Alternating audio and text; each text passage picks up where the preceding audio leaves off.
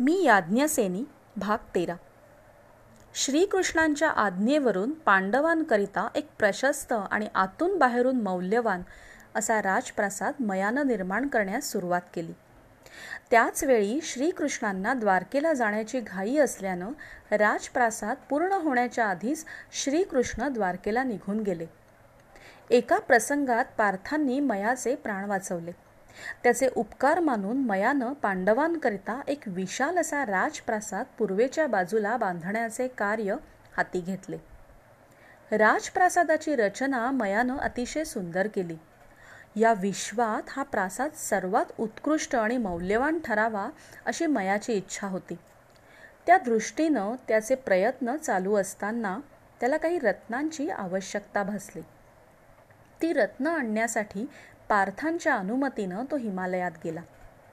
हिमालयाच्या कैलास आणि मैनाक या दोन पर्वतांच्या जवळ असलेल्या बिंदुसारस सरोवरात अत्यंत मौल्यवान रत्न मयानं पुरून ठेवली होती.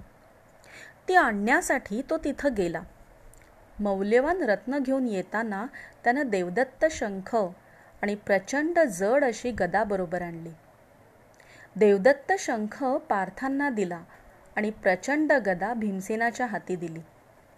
प्रासादाचा आकार ठरताच मयानं प्रासाद उभा करायला सुरुवात केली.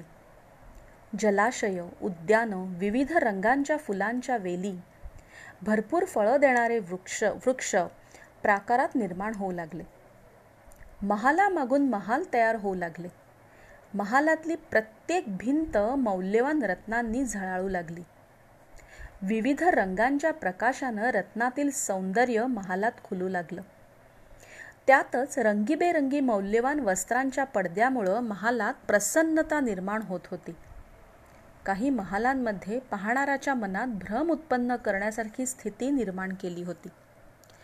जिथं पाणी आहे असं वाटून जपून पाय टाकावा तो तिथं जमीन आहे असं लक्षात यावं. जिथं सुंदर जमीन आहे असं वाटून पाहणारा पाय टाकतो तो तिथं पाणी आहे असं लक्षात येण्यापूर्वी तो पाण्यात पडावा. समोर भिंत नाही असं समजून पाहणारा पुढं सरकतो. तोच त्याचं मस्तक भिंतीवर आपटावं.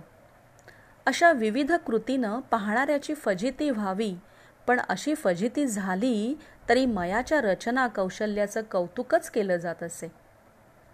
पण हे रचना कौशल्य कौरव पांडवांमधला कलह उग्र होण्यास कारणीभूत होईल असं कुणाला वाटलं नव्हतं. त्यात या द्रौपदीमुळे कौरव पांडवांच्यात जणू युद्ध निश्चित होईल अशीही कुणाला कल्पना आली नाही. त्याचं असं झालं मयानं निर्माण केलेली सभा एकदम विश्वविख्यात झाली. पृथ्वीवरचा हा अलौकिक एकमेव प्रासाद मयसभा बघण्यासाठी देशोदेशीचे राजे मंत्री येऊ लागले.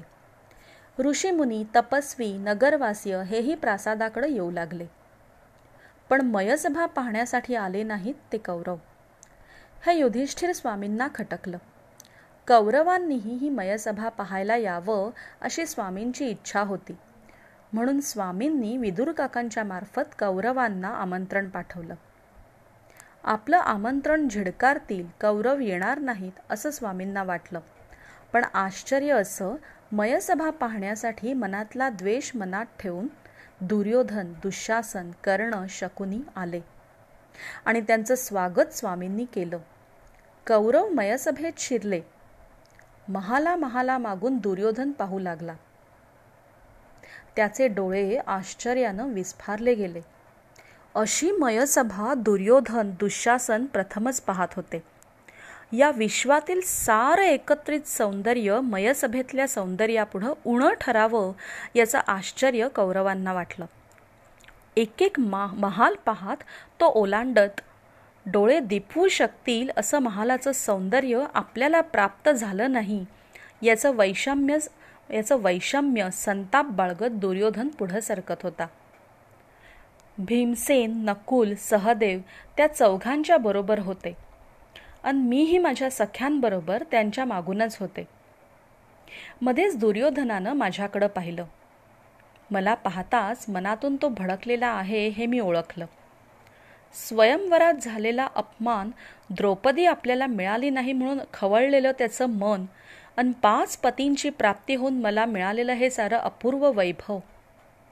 यामुळं हसऱ्या चेहऱ्याच्या आड त्याचा क्रोध जागृत झाला आहे हेही मी ओळखलं. चालता चालता दुर्योधनमध्येच थांबला. त्याला वाटलं इथं तळं आहे. तसा त्याने जपून पाय टाकला. इथं पाणी नसून जमीन आहे हे त्याच्या लक्षात आलं. आपली झालेली फजिती कुणी पाहिली पा कुणी पाहिली तर नाही ना?